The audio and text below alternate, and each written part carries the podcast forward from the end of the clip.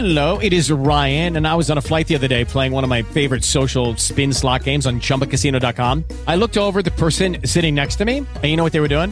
They were also playing Chumba Casino. Coincidence? I think not. Everybody's loving having fun with it. Chumba Casino is home to hundreds of casino style games that you can play for free anytime, anywhere, even at 30,000 feet. So sign up now at chumbacasino.com to claim your free welcome bonus. That's chumbacasino.com and live the Chumba life. No purchase necessary. Group. Void prohibited by law. See terms and conditions. 18 plus.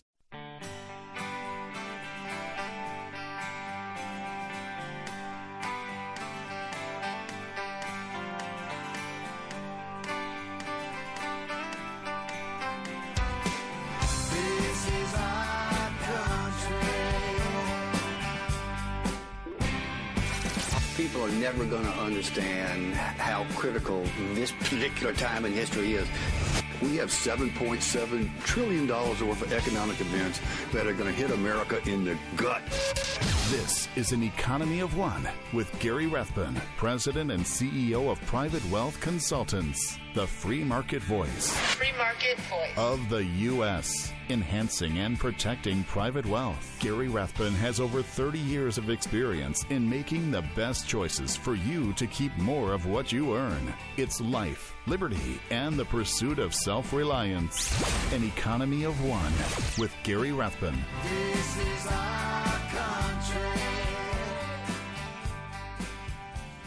Greetings and welcome again to an Economy of One. I am your host, Gary Rathbun. Well, it's been an interesting week, hasn't it?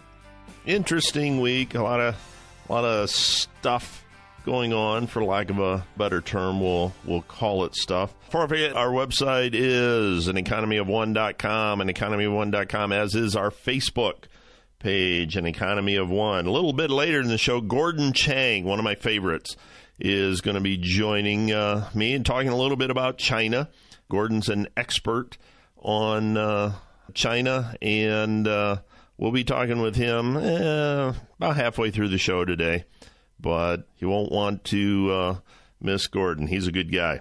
Well, well, we've got our candidates. We've got uh, Donald Trump, the presumptive Republican candidate for president this fall, and Hillary Clinton, the presumptive Democratic candidate for president this fall. Found it interesting this week, as I'm sure you did, that the Associated Press of all organizations declared Monday night that uh, Hillary had enough electoral votes to win. She was the presumptive candidate Monday night, even though nobody voted on Monday. Now, was that a ploy, a a tactic to influence the the voters in California on Tuesday? Uh, don't know. Don't know. Not going to say. But uh, if it was, it worked. So that's the the key, I guess. But I'm not going to spend any time today on uh, presidential candidates, and I may not spend any time on them between now and, and November. It bores me. I'm still in the none of the above camp. I'm not seeing anything I, I particularly like. I don't see any vision to help our country and, and make our country better, to heal it from the last eight, ten years of the path we've been on. But we'll see.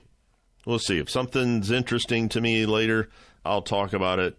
But I'm sure every radio host in the country is spending time talking about the Donald and Hillary. And I just, like I said, bores the heck out of me. So, one thing that did happen this week that I, I spent a lot of time on my regional show talking about, and that's the Consumer Financial Protection Bureau coming out with regulations for payday lenders. Now, I, I'm not a payday lender. I've uh, I've never used a payday lender for anything, but they're essentially short term, generally two weeks or less, loans at very very high interest rates, and people get into oh, so we shall we say debt spirals with payday lending. Essentially, you go in there, you write a check, and you post date it and you post date it for the day of your next paycheck. Hence the name, payday loans. and for a $500 check, $500 advance, the next payday, which is generally two weeks away, you pay $75. So to pay it off in two weeks, you have to pay $575. Okay? That's an enormous amount of interest. That's huge amount of interest. Okay? But there's a need in the market for that. It fills a void that some people have of needing short term, very short term credit. The average loan is uh, $392 during that time. But the Finan- Consumer Financial Protection Bureau feels that, you know what, you're just too stupid to know what you're doing if you're borrowing money that way. So we're going to regulate it. And not only are we going to regulate it, we're going to regulate it right out of business. And that's what they're going to do. They're making it so payday lenders, and most of them are storefronts. You know, you see them in strip malls and that kind of stuff. They're not a, a bank with a bunch of branches and, and that kind of stuff. They're they're a, a mom and pop shop. Uh, some of them are franchised, but they're essentially in, in strip malls and and uh, put themselves out there as as community uh, lending organizations, and and they they do the payday loans, they do the title loans, where you take the title to your vehicle in and they put a lien against it, and you borrow money against your your car. They're also including the buy here, pay here uh, car dealers. You know, you've seen those where you buy a car uh, off the corner lot and every week you go in and and make your weekly payment on the car. Now, like I said, there's a need for this in the market. Sadly, but true, there's a need for this. Most of these people very low credit score. They have no access to to credit anywhere. Probably don't even have credit cards. They can't go to the bank and borrow money. So this is a tool that a certain segment of the market can use. Now they have between a 31 and a 38% default rate.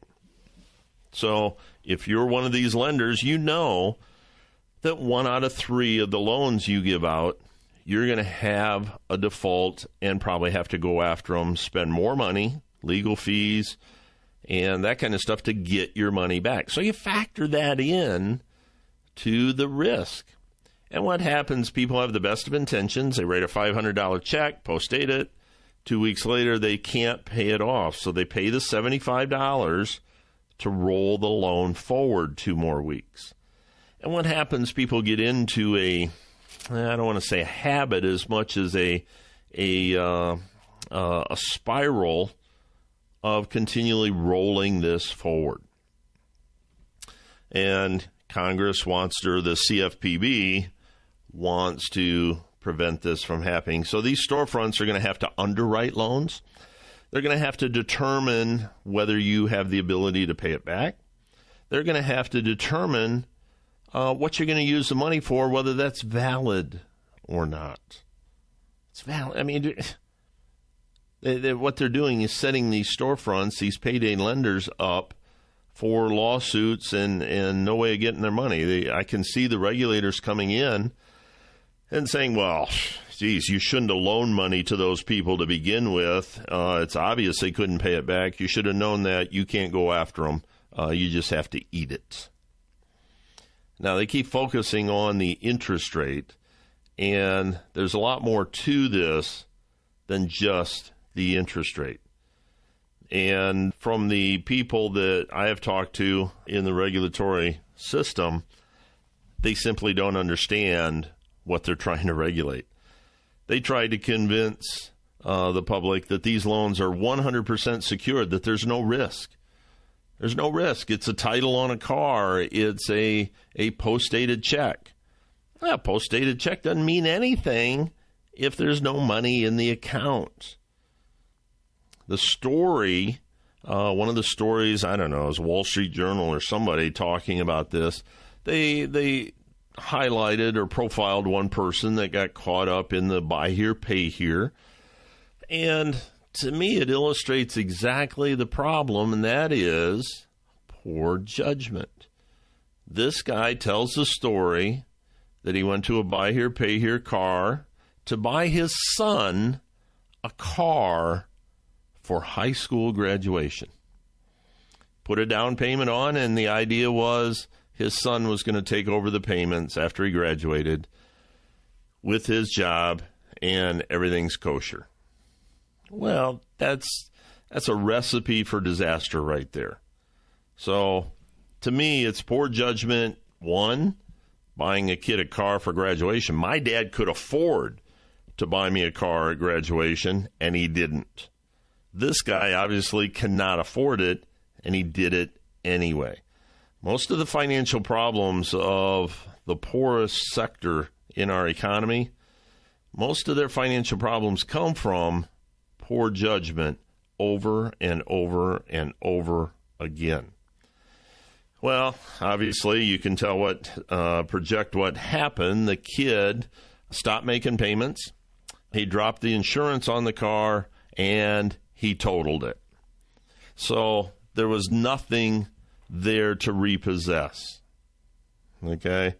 And so the buy here, pay here dealer went after dad because dad signed on all the paperwork. And it's costing him a small fortune to pay off the car. Well, you know what? Too bad. That's the rules. You read the paperwork, or should have. You should have known what you was doing. And everybody around that deal showed poor judgment. You don't buy a kid a car for graduation. You don't have him take over the payments on his first job. You don't buy from a, a high interest uh, buy here, pay here, unless you absolutely have to. So it, it's it, it's characteristic of that sector of the market.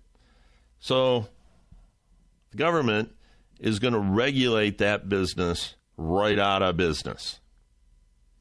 They're going to go away because they're not going to go through the hassle.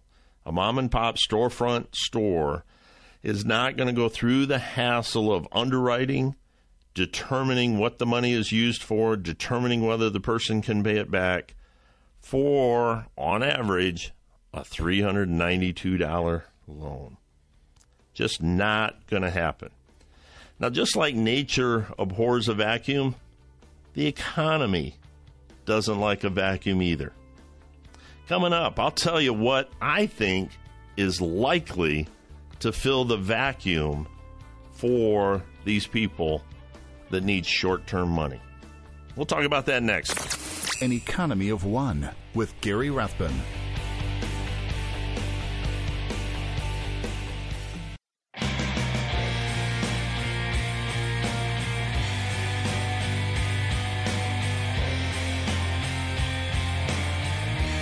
Back to An Economy of One with Gary Rathbun.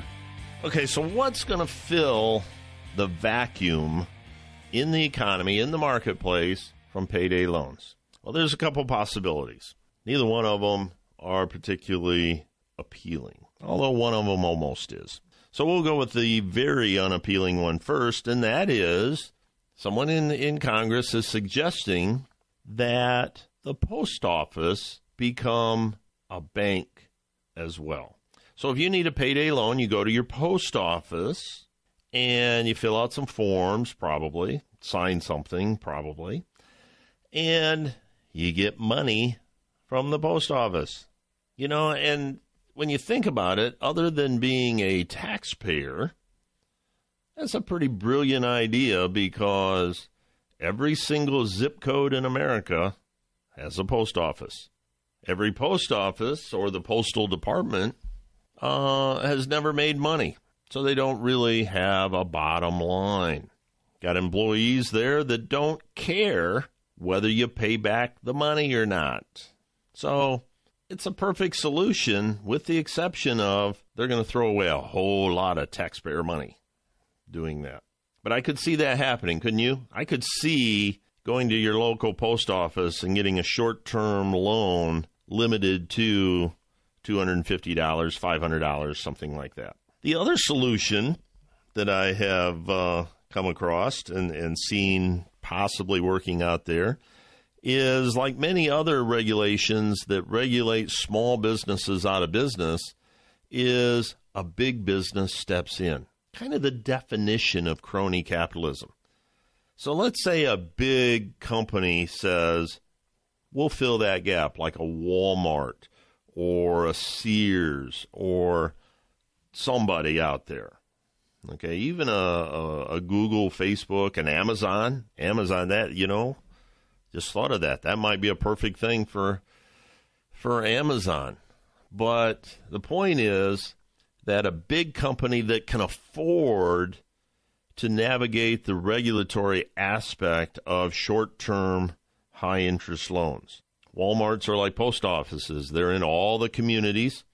Everybody goes in there and they could essentially be that bank for that sector of the market short term, small loans.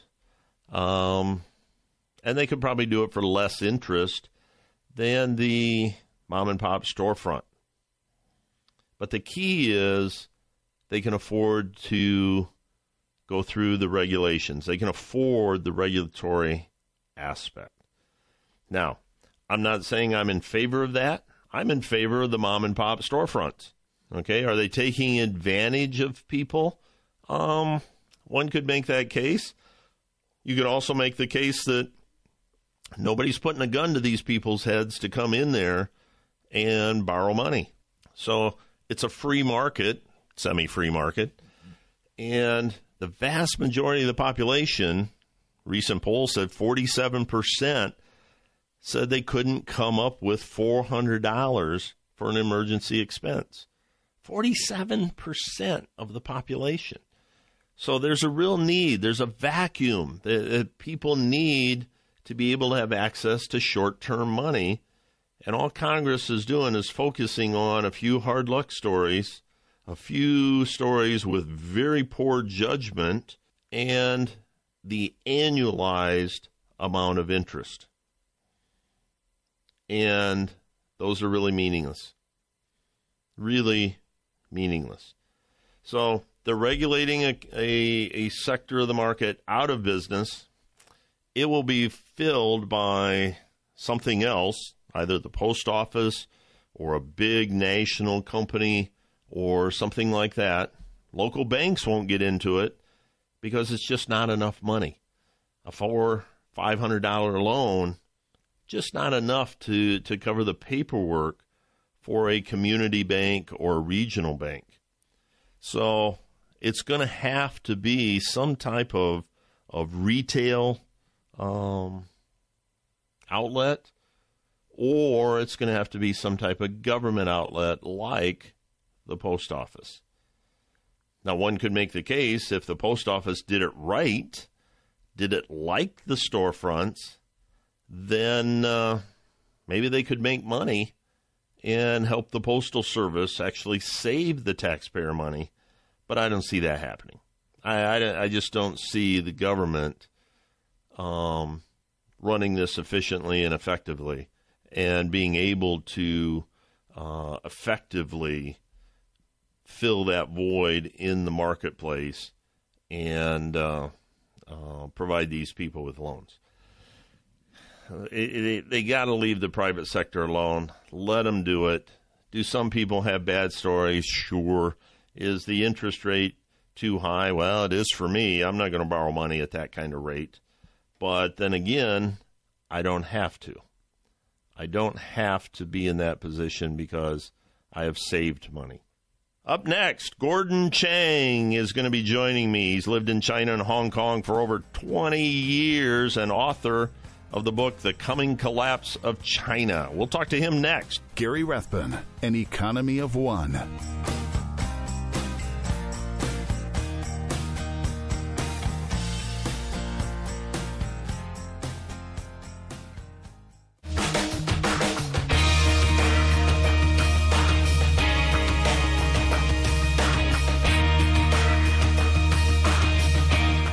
To An Economy of One with Gary Rathbun. Joining me now is Gordon Chang. He's a lawyer and author who's lived in China and Hong Kong for almost two decades, most recently in Shanghai, working as counsel to the American law firm Paul Weiss.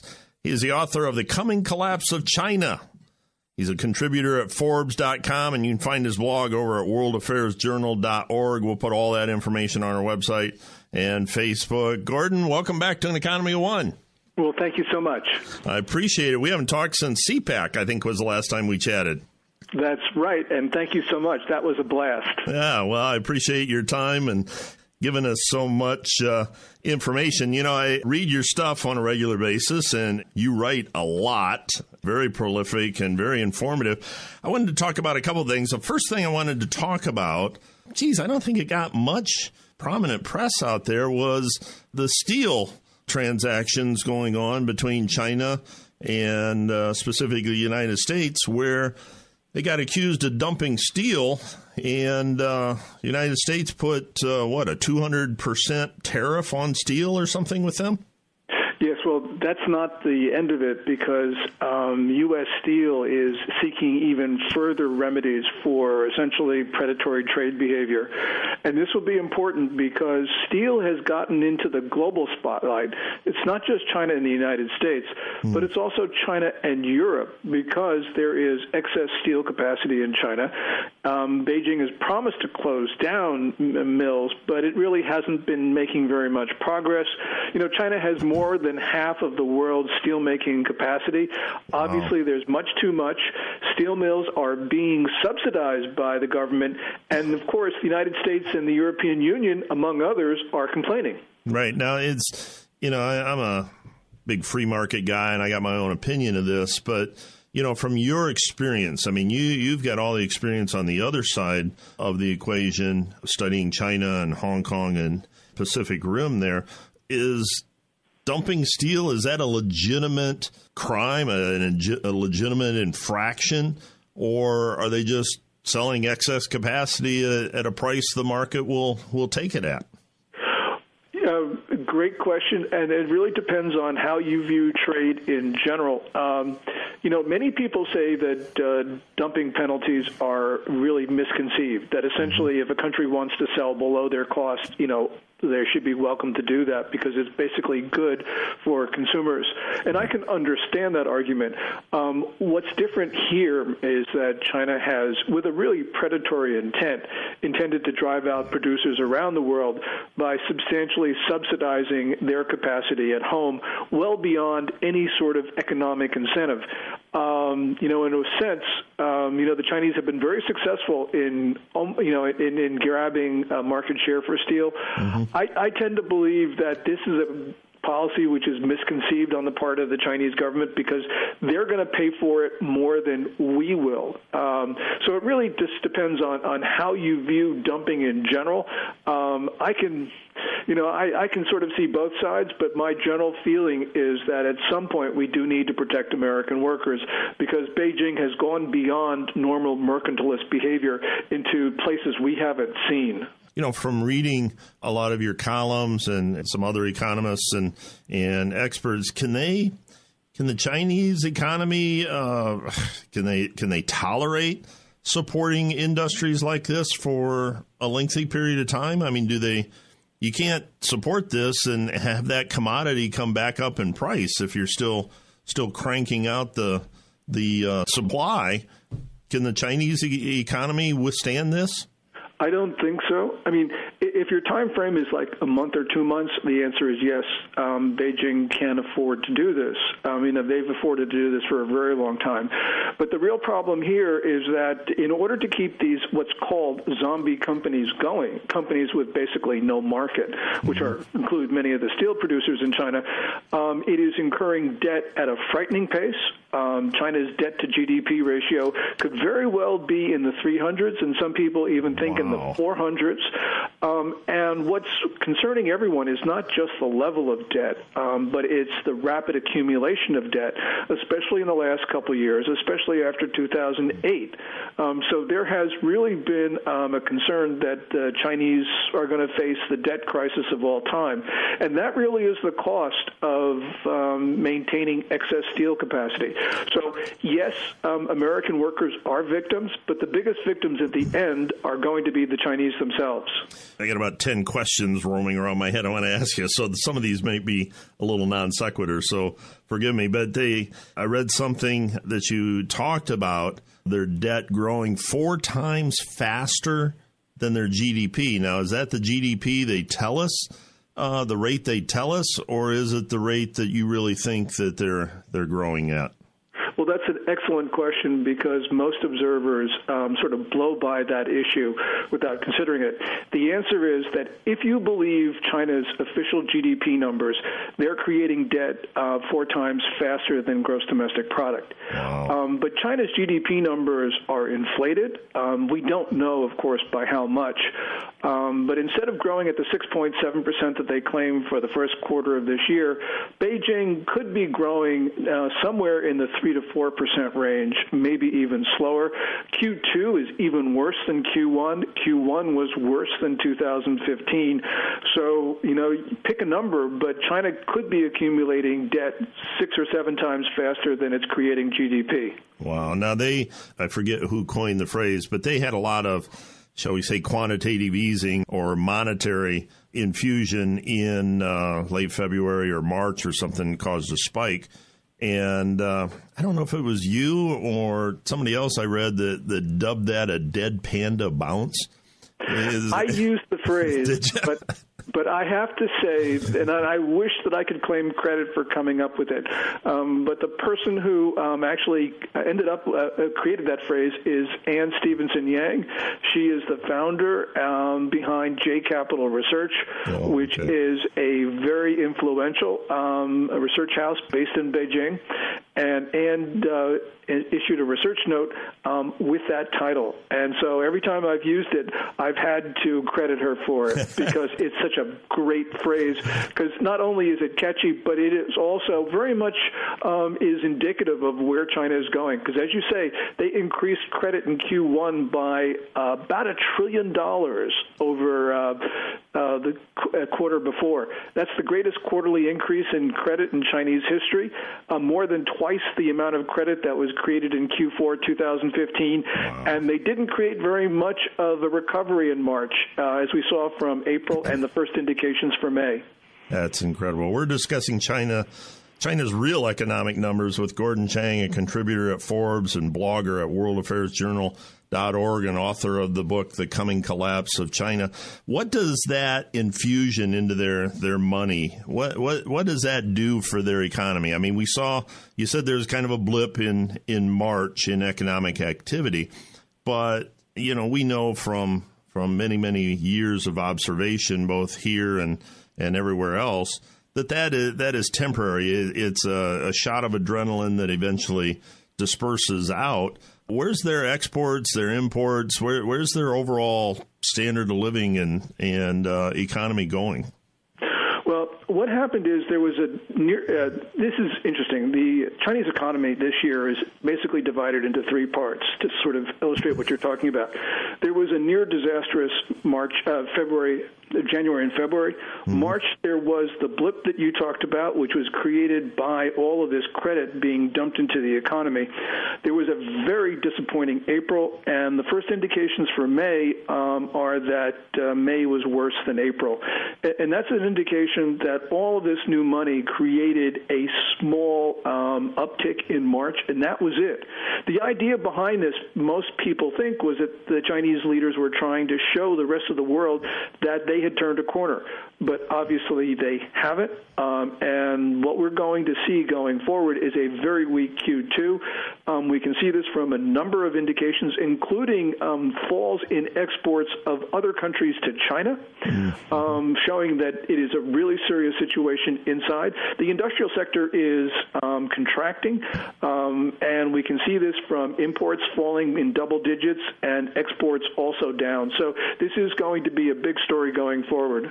Now, what's that done to the currency in relation to other currencies uh, around the world? I mean, specifically dollars. I mean, everybody uh, kind of gears things to dollars. But, you know, about a year ago, wasn't it last August, their currency had a big depreciation against the other world currencies. Same thing happening again. I mean, the same policies, same same people in power. Are we going to see a, another devaluation? Uh, I don't if it's going to be a devaluation as we saw in August 11th, which they set the currency um, 1.9% below uh, the previous day fix. Mm-hmm. Um, and we also saw a downward movement in January, though I don't think we could call it really a devaluation. It was just a dim- diminution in value. We're starting to see the same thing now in the last two or three days, and the reason is, of course, that Janet Yellen and everybody expect uh, Janet Yellen's um, is is expected to um, increase uh, U.S. the Fed funds rate by a mm-hmm. quarter of a percent. Mm-hmm. Um, that doesn't sound like much um, to anybody, but to people in China, they can see the dollar starting to strengthen against the renminbi. They think this is a long-term trend, and so money is starting to come out of the country again. This is going to be, uh, I think, China's number one problem is currency flight, and a large part of it is triggered by the sense that the U.S. economy is recovering, the dollar will get stronger, and people will want out of their local currency. Didn't they put on some capital controls of? Uh, sticks in my mind like fifty thousand dollars a day, a week, or something like that that can can leave the country for any individual or company. Yes, since about uh, September, they have been imposing capital controls. Some of them formally announced, some of them off the books. They're not telling us about. That $50,000 number is each year uh, prior to this crisis oh, wow. um, in mid August. A Chinese citizen could send out of China without approval 50,000 U.S. dollars. However, they're not allowing people to do that anymore, and so this is an informal control where they're basically putting incredible fees on uh, transfers out, like 8% fee on transfers. They're allowing only people to send out like $1,000 at a time. So this makes it prohibitive to use the banking system to take money out of China. Um, that 50,000 rule is still nominally on the books, but it's not really um, being permitted. So people are using all sorts of, of underhanded ways to get money out of the country. Uh, I've heard those stories, and I've I've talked to Americans that do business in China and, and go back and forth, and they they tell interesting stories about capital movement. Uh, Gordon, I got two more questions uh, before I let you go, and they're kind of kind of non sequitur, like I said. One, um, I'm involved in some manufacturing companies here in the United States, uh, and uh, uh, we make different products and that kind of stuff. And I'm starting to see a little bit, a little bit uh, some of the manufacturing, some of the jobs being repatriated back to the United States. Is that just a coincidence on on what I'm seeing, or is there kind of a uh, almost a trend of manufacturing leaving China and some of it coming back home here? Yeah, it's. I think. Uh it is definitely a trend. It's a long term one. We've been seeing this for the last two or three years of manufacturing coming back to the U.S. In terms of manufacturing leaving China, that's gone on for about a decade at the low end. So you have a lot of manufacturers going to Vietnam, um, Bangladesh, Jordan, Mexico, Egypt, you name it, um, because essentially um, wage rates are now favoring other countries, as well as the Chinese are starting to actually enforce environmental rules on factories. That is really pushing a lot of the low cost manufacturers out of the country. But the trend that you talk about, manufacturing come back to the U.S., I think is largely because a number of other costs are cheaper in the U.S., and also American companies realize you've got to be close to your consumer, and they're worried about all sorts of things in China including political risk. Yeah, yeah, that, that's what I was picking up on. Final question for you. We got one minute left, Gordon. What about the new family policies in China? You know, it was always uh, a family could have one child. and now they're going to two children, I think. What what kind of effect is that going to have demographically going forward, and and is that a good thing for them? Well, it's a good thing that people are allowed to have more children, of course, but they still have to get birth permits for the second child. I mean, this will have a beneficial economic effect 15, 16 years from now, but in the meantime, it's going to worsen their dependency ratio, um, as you know, because you're going to have people under age 15 um, who worsen the ratio.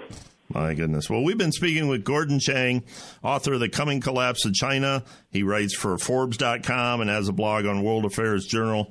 Dot org. Gordon, once again, this has been a true delight for me. I really appreciate your time, and uh, we consider you our resource on China and hope we can talk again soon. Well, thank you so much. I really appreciate it. Thank you very much. Have a good evening. Coming up, is our economy much better than China's? We'll talk about that next. An Economy of One with Gary Rathbun.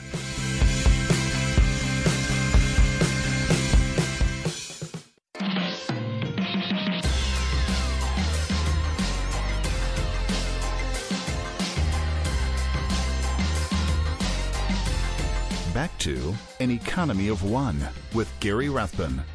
You know, I'm talking to Gordon Chang about uh, China's GDP numbers and their, their job creation and that kind of stuff. Um, our story isn't much better here in this country. Uh, for the last 10 years, we've uh, uh, been growing at less than 2% each year on GDP. President Obama's entire tenure as president, every year has been below 2% growth. And that's unprecedented. I mean, coming out of a big recession, deep recession, we ought to have some time in there where we have significant growth. So, what's killing the growth? What's preventing us from having significant growth? Well, Uh, the, the economy is very complex. There's no no simple answer to that. I can't say, oh, well, let's fix this and we're good. But some of the main things that are easy to point out that that's stifling the economy is one, and we've talked about this many, many, many, many times, regulatory aspect of the economy. There are rules upon rules upon rules upon rules. And one of the things that sticks out is what they call occupational licensing. In 1950, only 5% of the workers in the United States needed a license or a certificate. Today, it's almost 30%. 30%. So, just about everybody needs a license, and some of those are, are really, really dumb. They're they're designed to limit competition. They're, they're designed to keep people from getting into a profession and learning it as they go. Let's take hairstylists, barbers, for example.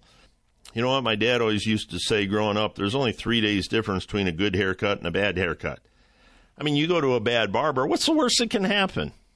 You have a lousy haircut and it grows back. And you'd never go back to that person again. So they have a motivation for doing a good job. Okay, nail people, what do you call them? Uh, manicurists. You know, what's the worst that can happen? Okay, you don't like the polish, you, they, they, they cut them too short, they leave them too long. What, what, what can happen? Your fingers aren't going to fall off. You'll just not go to that person again if you don't get a satisfactory result from the first time. But yet, all these people have to have licensing, they have to have schooling, they have uh, regular uh, annual fees they have to pay, and it's a it's a it's an economic barrier. Fortune tellers have to have a license. Why? What what what? what I mean, that's uh, that's mind numbing. Why would a fortune teller need a license if not for the sole purpose of the community collecting fees? All of us know, well, at least I know, fortune tellers cannot tell the future. So if they ramble on and I want to give them money to ramble, uh, where's the harm? Where's the harm? The other thing that's stifling growth is the barrier to starting new businesses on average, the cost of federal regulatory compliance for a small business, meaning businesses with less than 19 employees, that's small. The cost per employee per year is $10,585. $10,000 per employee per year for federal regulatory compliance. Now, you cannot grow an economy if you are not creating new businesses. You got to create new businesses every year more than the businesses that go out of business every year. And for the last several years, more people, more businesses have gone out of business than have been started. There's our problem. Most of the jobs are created by small businesses. It's critical, critical. I want you to have a great day. Be an individual, be self reliant, be an economy of one. I'm Gary Rathbun. We'll see you next time. The views expressed on this program do not necessarily reflect the views of this station. Listeners should consult their own financial advisors or conduct their own due diligence before making any financial decisions. Private Wealth Consultants is an SEC registered investment advisor.